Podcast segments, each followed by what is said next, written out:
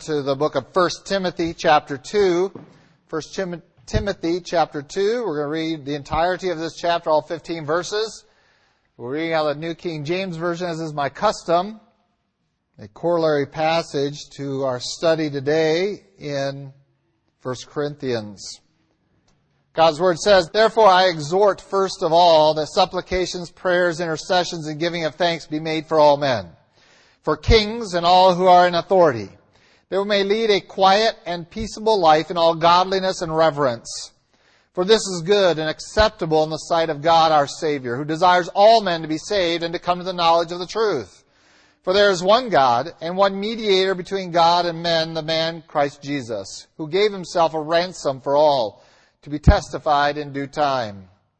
For which I was appointed a preacher and an apostle. I am speaking the truth in Christ and not lying, a teacher of the Gentiles in faith and truth. I desire therefore that the men pray everywhere, lifting up holy hands without wrath and doubting. In like manner also that the women adorn themselves in modest apparel with propriety and moderation, not with braided hair or gold or pearls or costly clothing, but which is proper for women professing godliness with good works. Let a woman learn in silence with all submission, and I do not permit a woman to teach or have authority over a man, but to be in silence. For Adam was formed first, then Eve, and Adam was not deceived, but the woman being deceived fell into transgression. Nevertheless, she will be saved in childbearing if they continue in faith, love, and holiness with self-control. This morning I want to finish what was extensively handled last week, but we want to finish up. I didn't touch on a couple areas, and some of them I wasn't satisfied with, um, not to the degree that I want to start all over, um, but rather that uh, we want to press it to a place where we understand that either we accept this as truth or we can disregard most of God's Word. And that we get a more thorough understanding what it means to walk as a Christian, to live a lifestyle that is fundamentally different than the world's. Because we have fundamentally different ideas, because we are driven not by subjective truth, which is what you get to decide, but we are driven by objective truth, which God has already decided. And I just want to share that it is that truth that we will be judged by and not what you believe to be true. And it is that foundation that we come to God's Word and we look into it and we are startled because we discover every time we spend time in God's Word, we are startled by how much uh, we are not in conformity to it as individuals and as a body of saints. And this is one area that the modern church, and I want to make that very clear, the modern American church is isolated almost in respect to how much it disregards this chapter. To the point that when brethren come to us from other nations, Pastor Ruddy, we have had here in our service, that they are themselves broken and grieved that, and ask the question, why don't we obey this? And they have every right to be. So we want to touch on this yet again. And it is not that everything in their cultures are godly and biblical either. Okay, and that is not ever what I want to communicate that somehow there is any culture of man that can simply be picked up and put into the culture of God. All cultures, all of us, when we come to Christ, must look carefully, maturely, and deeply into the culture that we have been born into and judge it. And that's what Paul asked the Corinthians. Judge for yourselves some things. Look at your culture and judge for some, th- some for yourselves what is godly and not godly. And we have been misinformed if we think that because that we, our nation has been born out of a Christian movement, that all of our cultural baggage is Christian. It certainly is not. And so we're going to go beyond the early parts of this that talk about head coverings for men and women.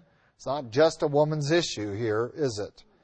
Um, and we're going to go into some of the other aspects of culture that Paul talks about it being uh, about the nature, the nat- that God's creation itself tells us some things. And by looking into this, we want to project it into the entirety of our life, not just the issue of our hair and head, but rather the entire perspective of a true, mature knowledge of God's truth that will be exercised not to puff ourselves up, not to press our liberty to its extremes, but rather condescend ourselves as Christ did, to surrender liberty for the sake of others. And that, my friends, is Christ likeness that we are called to. As we get into our study, let's go, Lord, in prayer. Lord God, we do thank you for your word before us. And we thank you for its truth. Not an easy thing to say because it demands something of us. And we know that really the way to say thank you for it is to obey it. That if we thank you for it and don't obey it, we're liars.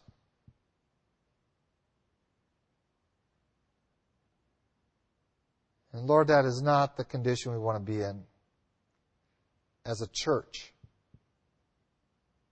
And we need your help in this respect, not only to understand your word, but to accept it and its authority.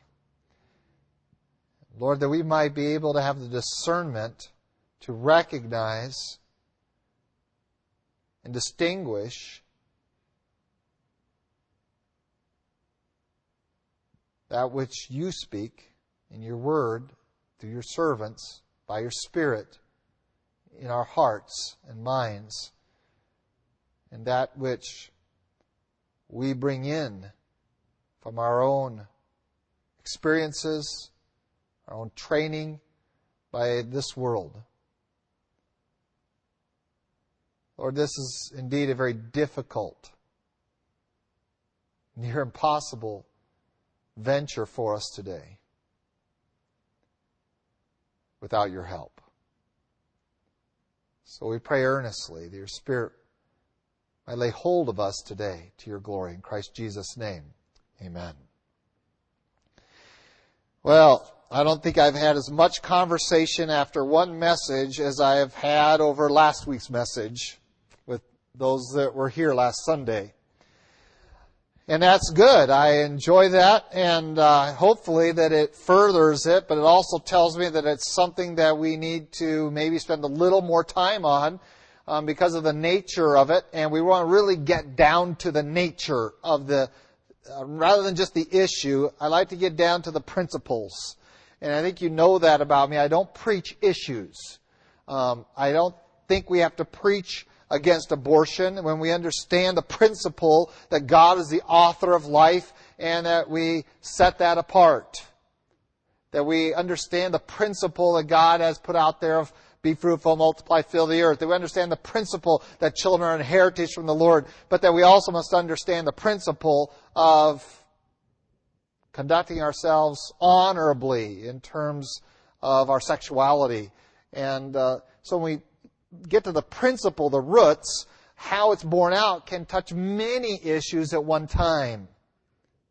And so it doesn't just touch abortion, those principles. It touches euthanasia. It touches um, those uh, little documents that your doctor really encourages to fill out, which is about uh, your end care, end, li- end of life care documents, your living wills. It touches many things. suicide and murder, war. That principle of life touches many, many issues. And I'd rather you grasp hold of with all of your heart the principles of Scripture, and they will bear fruit if you really lay hold of them in all these areas of life. And so with this principle that knowledge puffs up, but love edifies, if we really get a hold of the principle behind this, that yes, I have the liberty to wear what I want to wear, to present myself to the public the way I want. Um, I have that liberty in Christ, but that's an immature understanding of that liberty. That at the root of this principle is that a mature knowledge of that, a genuine knowledge of Christian liberty recognizes that that is confined, self-confined by our love for others. And that love for others means I am concerned about their edification, building up others. What am I communicating to them? And am I drawing them to high ground? Morally, biblically, spiritually, am I drawing them to high ground? You might say, well, I, I hold to truth and I believe the Bible and so I'm drawing them. Um, and we think somehow we can divorce our physical self and our physical presentation of ourself from these spiritual realities that we think we're going to draw people to. And this has been a mentality that I have seen extensively in the last 40 years. Develop this idea in Christianity that we can divorce those and that we can somehow hold to this high truth and yet we can go out here and look like, act like, sound like the world and be immune from any accusation against us with regard to our testimony. And so we really want to look today. Um, we looked last week extensively about our worship. That when we come to worship, what should it look like? And it should begin with our men. And we talked about that, that our worship needs to recognize that our men have a direct responsibility before God to be accountable for how we do worship in this room and in our homes and in our society, in our workplaces, and yes, even in our schools. You might say, we worship there? Yes, you do.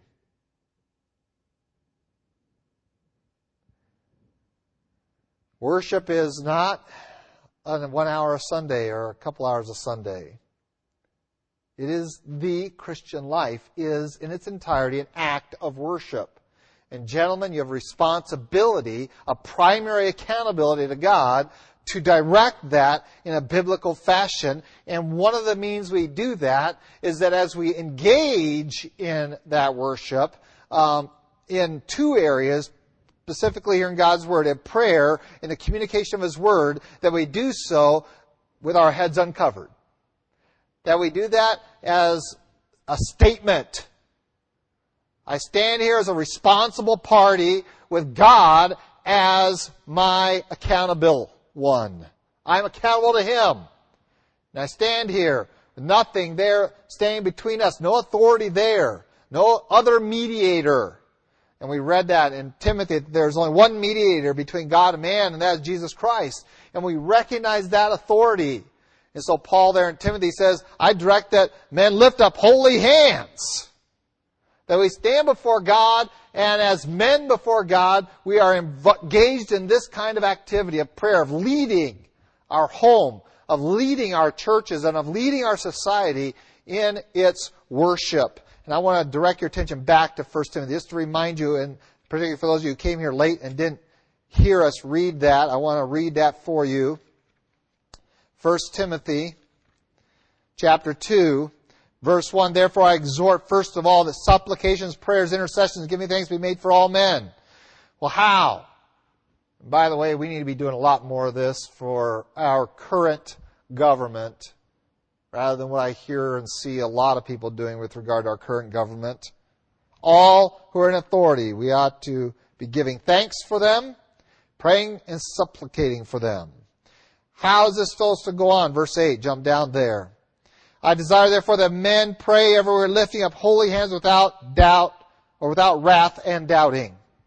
And so it becomes first upon us that we lead in this worship uh, in this fashion. That we are here and we stand before God with this demand upon us that we have holy hands.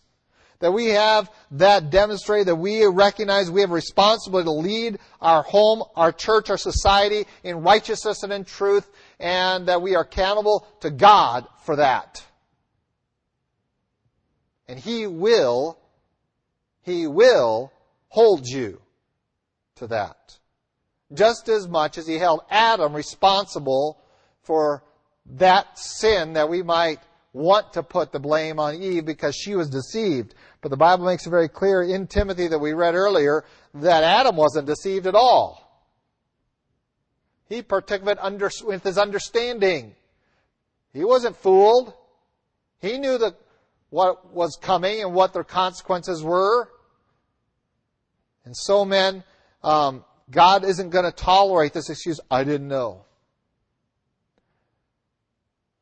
And it becomes a shameful thing that the men of our society are ignorant of God's Word. When God says you're primarily responsible for its exercise in society. Be holy. And in our worship and our praying and prophesying, we do so with our head uncovered, recognizing we have a responsibility. We are the responsible ones in this society for seeing that it is done in a holy manner before a holy holy, holy God. We then looked at the ladies' role there and their responsibility again to make a statement. Just as taking off our hat doesn't make us holy and doesn't, doesn't say we make us responsible, it's simply acknowledging it's an act of the physical act. It's a physical act whereby we are making a spiritual acknowledgement that I am responsible for God. Making that act doesn't say that that's in your heart. But if it is in your heart, you will do the act. Take the hat off. Because in your heart, you know you're responsible for God.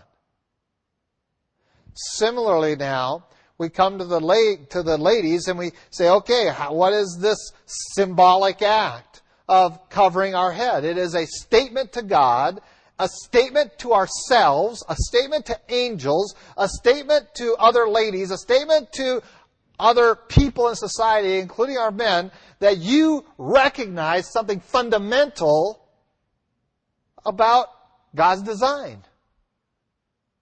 You recognize that between you and the authority of Christ is the authority of men.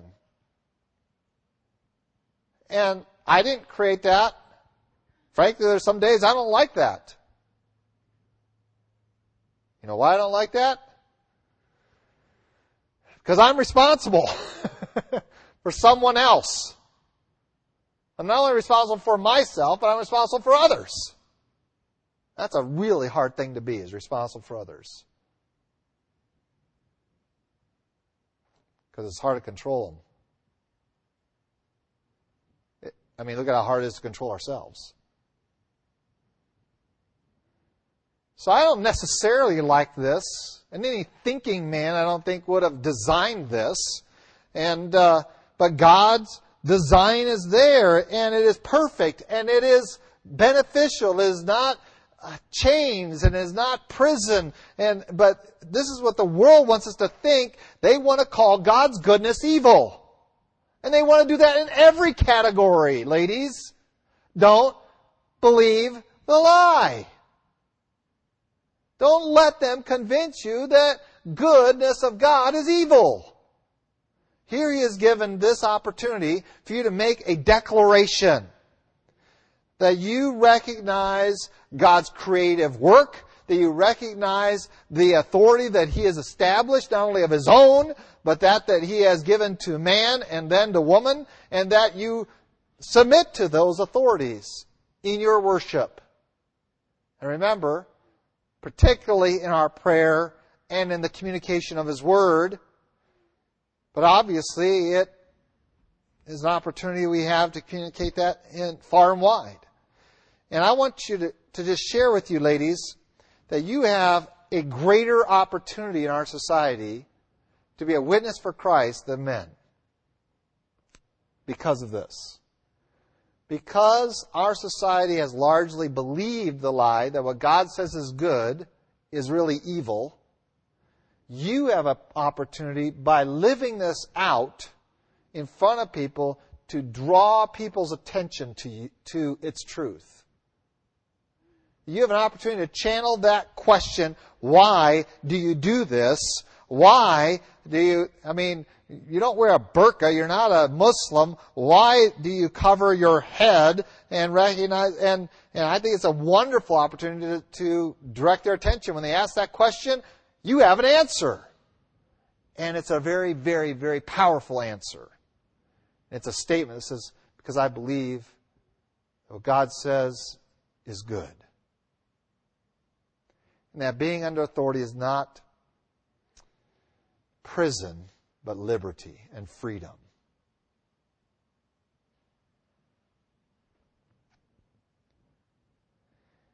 And that I believe God. And I'm going to follow Him. And it should be no surprise that our world is going to hate that idea. It is no surprise that our world will counter that or try to convince the Christian community that what he says is good is evil. And those that want to take this from a cultural perspective, again, like I said last week, have to deal with the fact that we're dealing with Corinth. Remember? We're dealing with Corinth. That might not mean much to you, but in terms of culture, it means a lot. This is a place that was a cultural hodgepodge. There was people from all over the known world would all be found in Corinth. You would have found Orientals there. You would have found Africans there. You would have found people from Upper Europe, Lower Europe. You would have found from the Middle East. They would have all been hanging around Corinth. Why? Because it was a very, very critical port, double port. It was the place you went to to get stuff from the northeast to the south, no, from the northwest to the southeast. From the southeast to the northwest. You went through Corinth.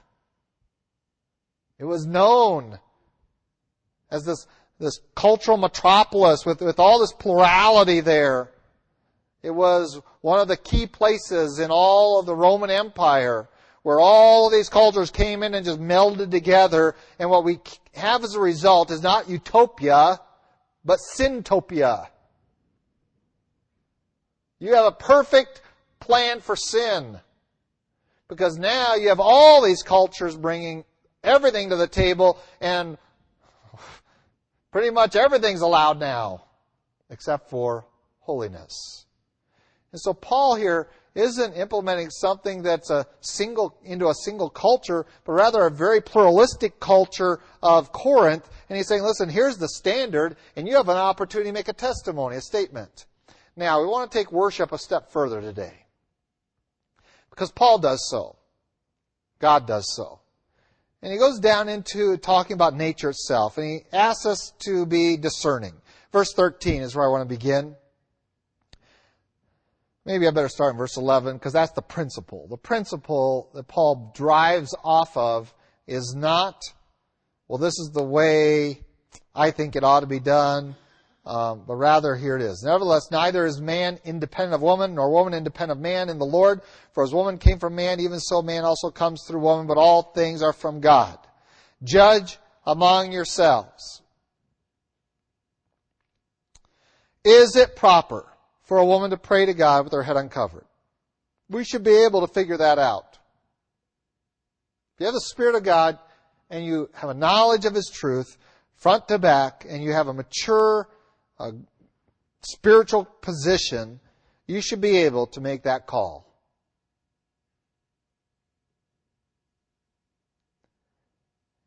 And if you're having problems figuring out where to go to find out, he picks up verse 14.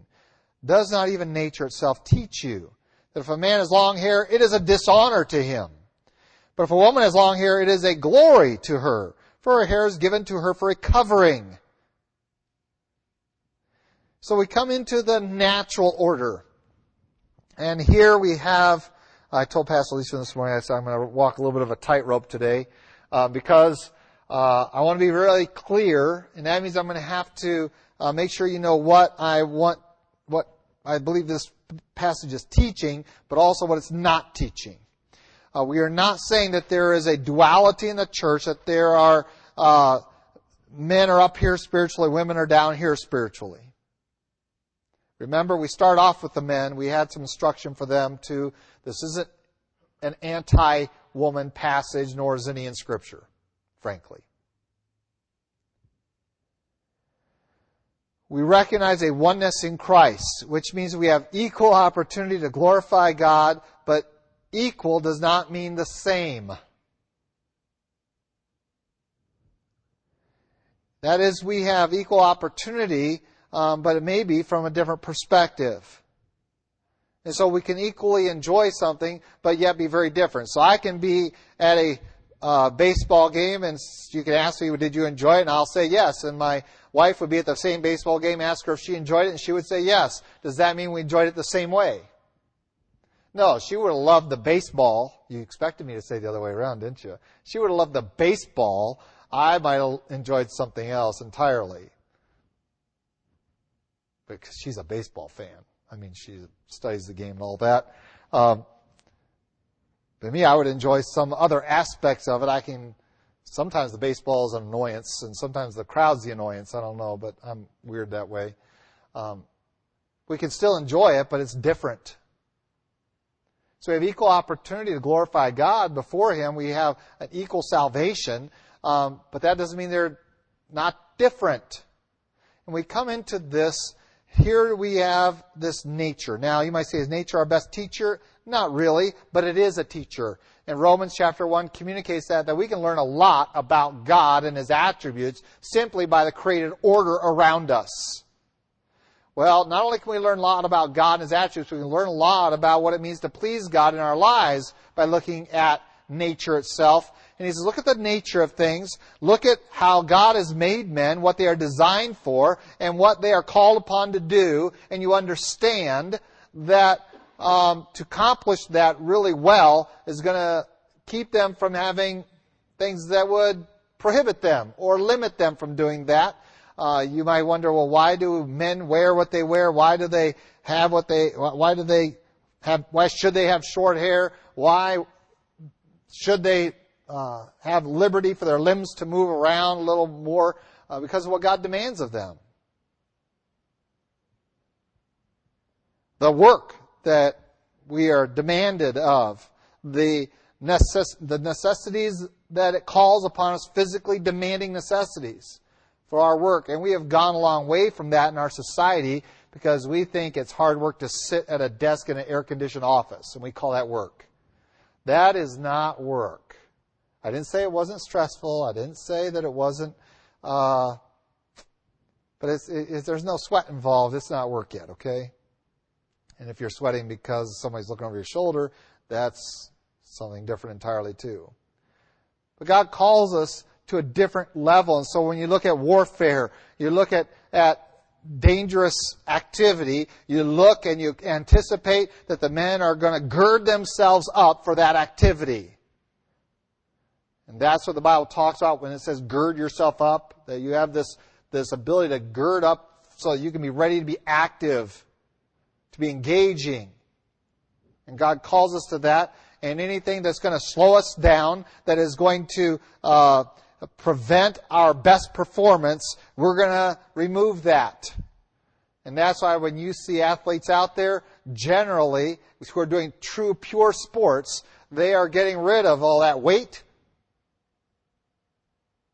And you won't see very many of them running with long hair, even. Um, especially the swimmers. Go find some of them uh, swimmers and runners, you know, that's what I'm talking. When I talk about pure sport, that's what I'm talking about. I'm not talking about games that we play where we get together as a gang, we attack that gang. Um, that's just mini war. Those are war games. I'm talking about pure sport. You know, running, lifting, jumping, swimming, things like that. What do they want to do? They want to get rid of every weight. God has designed them so he says, look at nature. It says, long hair, what's it going to do for a guy? You know, does he really, is a man really designed to get up and spend an hour in front of the mirror fixing his hair? Is it really going to assist him in performing those acts of hard labor or of warfare? No. We recognize it that it's going to be a hindrance to him accomplishing his purpose.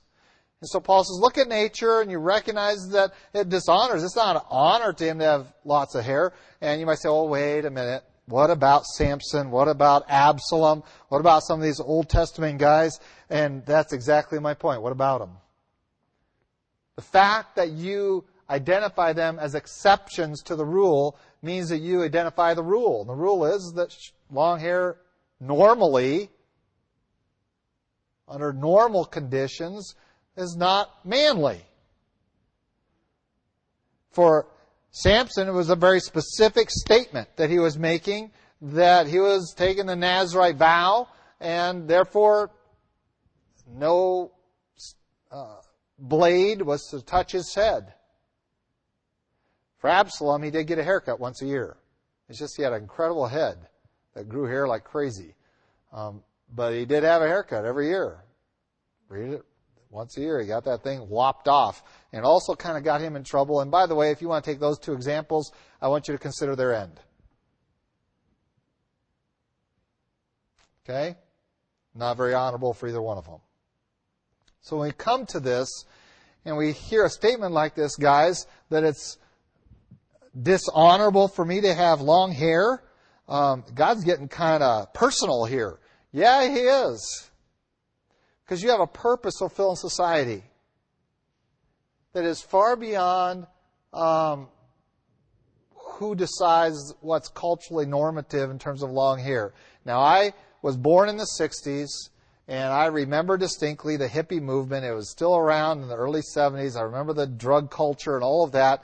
And we were going to grow long hair and have beards, and it was point blank a purposeful sign of we're rebels. surprise.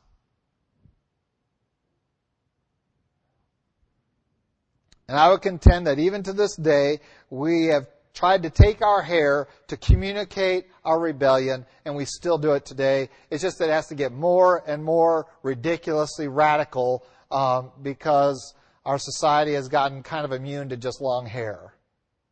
So now we got to make it orange and poke straight up, or we have to uh, shave it all off and, and put swastikas on our scalp and, and whatever extreme you want to go to, fundamentally, we are trying to make a statement. And gentlemen, um, it's time for Christians to make a statement. And that statement is, is that by maintaining a clean cut appearance, I am communicating something, and that is, I'm not rebellious in the nature of my society. Why in the world do you wear pants that show your underwear? Because of rebellion. Fundamentally, what we are trying to communicate to the generation around us, and specifically to the authority generation, that is our parents. We are trying to find, every generation is trying to do this. This isn't anything new today. This isn't, this is about fashion and mode that goes all the way back into Egypt. Um, we try to, so the, the, generation, the generational gap has been there all along. It's not really a gap, it's a chasm. Um, and so it's there. And so what are we trying to say? I want my parents, I'm going to find out what bugs them, and that's what I'm going to live. And fundamentally, that's what rebellion is. And they're modest, I'm going to be immodest they have short hair, I'm going to have long hair. If they're clean shaven, I'm going to have a beard. If they're this, I'm going to have this. If they have natural color, I'm going to have unnatural color. Right? And the problem now, for many of our generation, is that what they don't, what they have to get more and more and more ridiculous because their parents did so many ridiculous things in rebellion to their parents. The hippies now have teenagers in their 20s. And they have to foster that rebellion because that's who they were. They can't condemn it. Oh, you don't ever condemn dress. I mean, that's their personal thing. Doesn't Paul just here say, you know, just looking at things from natural order? And so I love to just take um, these kids in their rebellious state, and it could be from the 60s and the hippies back then. Um, it can be today with the baggy pants, and I love to put them out to war. Let's play a war game. And we'll use a frisbee instead of bullets. And let's go out there and play. And here's what they're doing. They can't run three steps without their britches falling down. And they're pulling them up and they're hold. They can't play the game because they got to hold their pants up. It was no different back then. You know how easy it was to take down a hippie? You just grab them by the hair and yank them down. The police learned that really fast. Just grab them by that ponytail. Wham! And they're down the floor. It was easy. It prohibited them from doing what men are called upon by God to do provide and protect. And so, nature, what does God design men to do? What inhibits that? And fundamentally, every, whether it's in our dress and appearance, uh, simple statements of rebellion, it's fascinating how all of them have moved us away from being able to fulfill our God given role in society of protectors, of providers. And that's where rebellion takes us, is away from our God given role. When we look at the principle and we say, oh, well, we're going to do God's work and my outward appearance doesn't matter. Um, you're a liar. You're lying to yourself. Your appearance matters to every single person, including yourself. Because by your appearance, you're trying to communicate who you are. You're trying to communicate whether you're trying to be cool. You're trying to communicate whether you care whether everyone, what everyone else thinks. You're trying to communicate what group you want to associate yourself with in society. You're trying to communicate all the time.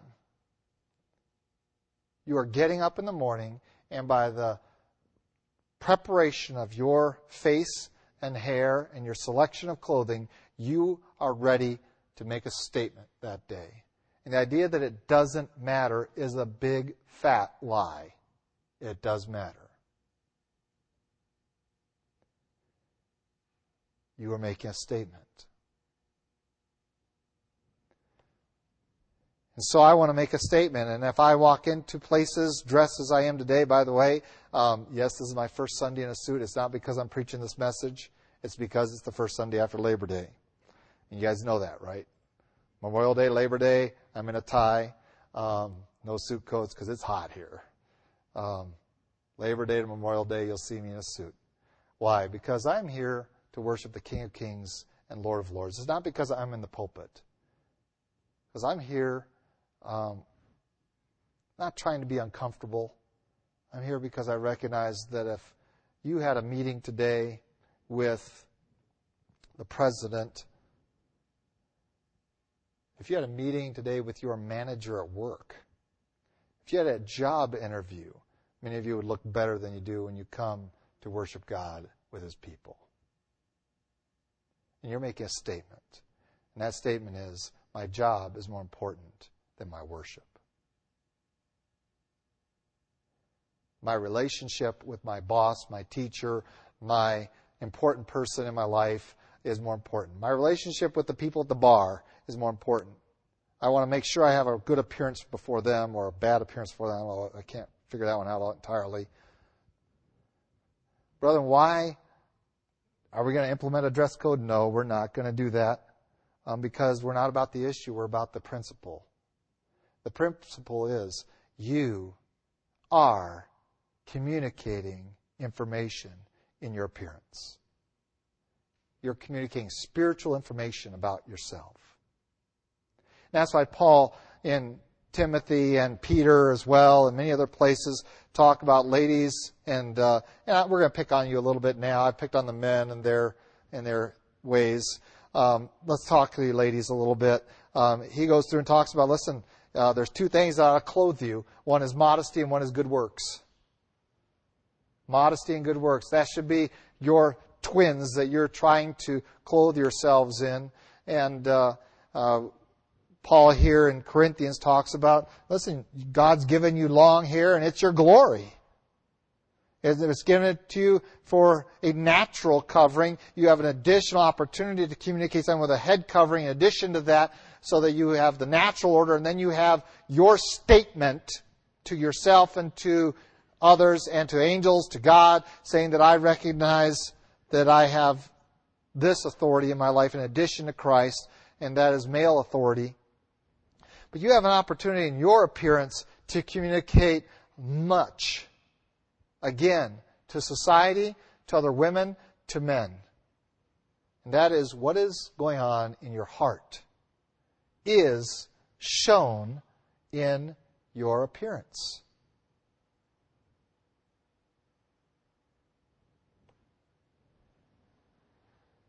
Men and women will make that judgment call over and over again. We immediately say, that is such and such. You might say, well, that's wrong. They shouldn't judge you by your appearance.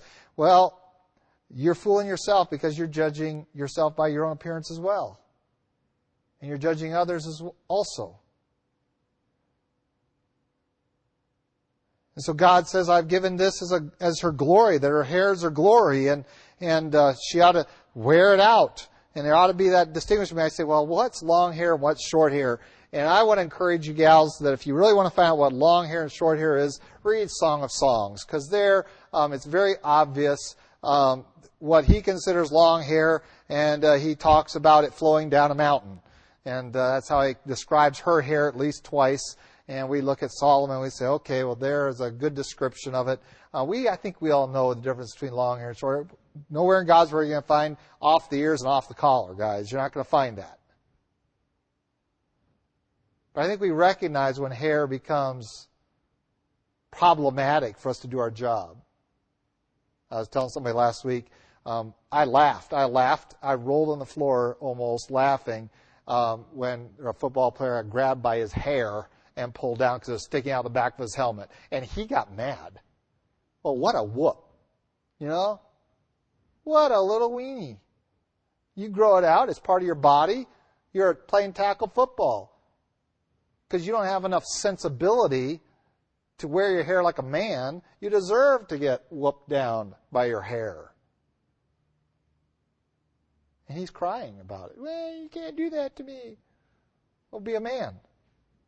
When we were at the Lobos' first bowl game over here in the Mexico Bowl, there was a player out there with hair outside the hang way down. And we convinced several young men around us that there was a girl playing out there with them. This little guy, he was like eight, and uh, Dad, did you hear that? There's a girl out there on the Lobos team. Dad's like, No, it's just a guy with long hair. Well, we have an opportunity to communicate something in our appearance. And we have an opportunity to communicate not just by wearing Christian t shirts, but fundamentally, ladies, through these two things that we're not going to focus in on pearls and jewels. We're not going to focus in on braiding the hair. We're not going to focus in on all of this stuff that the world does of painting ourselves and, and presenting ourselves in this gaudy fashion, but rather that we present ourselves modestly. That's not frumpily, by the way. It's modestly. There's a difference. I'm walking that line again. Okay? We have to recognize a difference that I present myself that I didn't spend three hours in front of the mirror this morning, but I at least did find the mirror this morning and look nice. We recognize the difference. We know that. We can see it very quickly at camp, scholarship camp, and uh, this is a Christian groups that are coming in. These are youth groups coming in, and these gals are. I got to tell you, they are. Um, I mean, they got OCD when it comes to their hair. I mean, they are obsessive compulsive. They're up at 4 a.m. because breakfast is at 7 because their hair has to be just right. And when I look at them when they're all done getting working on it for two and a half hours to get it just right, I'm like, you wanted to wear it that way or did you wake up that way? I, I was confused. I was like, she's spending all that time? You know, I mean, is she just trying to purposely tangle it or what's going on there? But what are we communicating? My appearance is my God. That's what she's communicating. My appearance is all I am. And I tell the young man in my home, and I tell the young men in our church that when you come across a gal whose appearance she has to work that hard at, um, that's about as ugly as it gets. When she has to work that hard to look that good. It's time to look for someone doesn't need all that. So God says, listen, your hair is your glory, gals. Your appearance, um, it, I tell, again, young people at camp that uh, the ladies, particularly, when I talk to the young ladies as a speaker, I have a message that I speak to them. And I tell them this that we're out here in nature. We got mountains, we got critters, we got trees, we got green, we got all this one, we have stars at night. We have all this to look at. And you know what the boys in this camp are looking at? You. They're looking at you. Ladies, gals. And the question is once you realize that, what is your responsibility? I have another message for the boys, but we have that simple message to understand that fundamentally men are driven by sight. And if we know that, how ought we to present ourselves? And Paul and Peter and many others, the Old Testament as well, talk about modesty as being the evidence of godly character in a woman. And I know, I know the world says different. They want to glorify immodesty. That that's the kind of woman you really want. That tro- that's a trophy wife. And the world calls good evil and evil good. They make fun of modesty as though it's for nerds and frumps and, and fools. And God says, oh no, modesty is your greatest statement of godliness, ladies, including the covering of your, of your hair. That it is something God has given you to opportunity to, to uh, in terms of glory, not only before God, but uh, before your husband, before those males of society. We preserve that.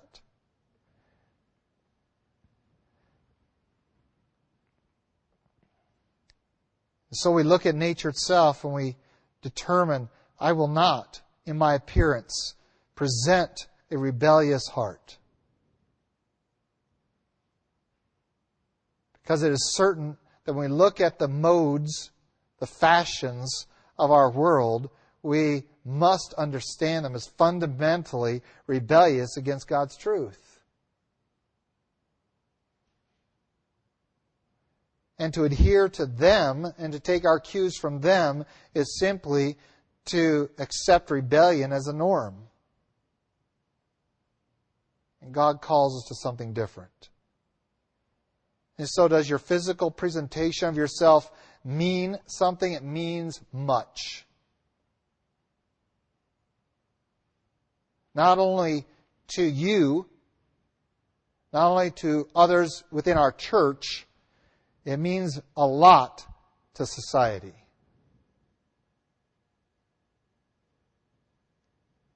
It does matter to them. And they are measuring you by such things as the length of your hair. Whether you are of their ilk or of God's.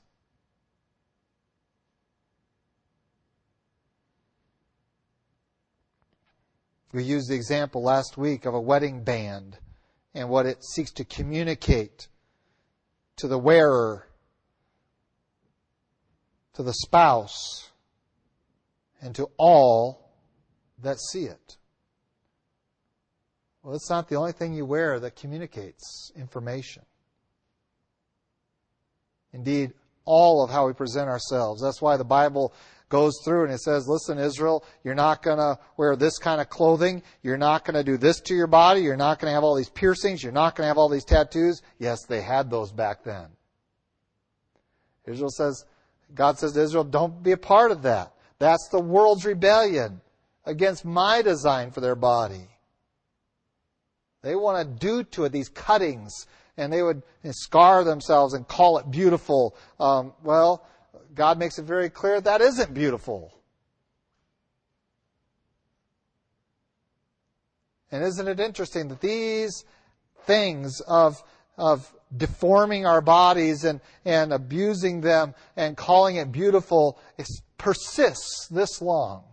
Why? Because rebellion persists in the heart and it has to express itself. And it always will express itself in this manner. Because men, whether they want to acknowledge or not, generally want to show their rebellion some way or another. For it eats them up inside and it must represent itself. And so, yes, the mode in which you conduct yourself in the work of God matters. The fashion that we bring to our worship matters. And we can lie to ourselves and say that it's not important but the fact is, in God's plan, it is.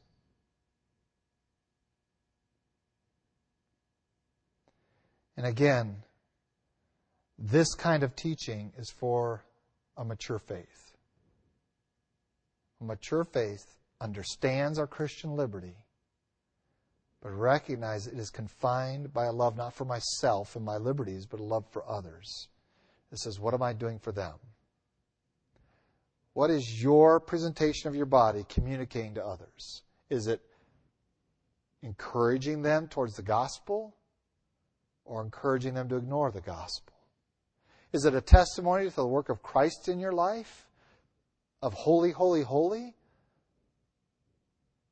Or is a statement saying that, please accept me, I want to be one of you? Please like me. So I'm going to dress and look like you. Or I want Christ to be pleased to walk with me this day in what I present myself as, how I appear. Am I capable of fulfilling my function that God has placed upon me as a man, as a woman in society?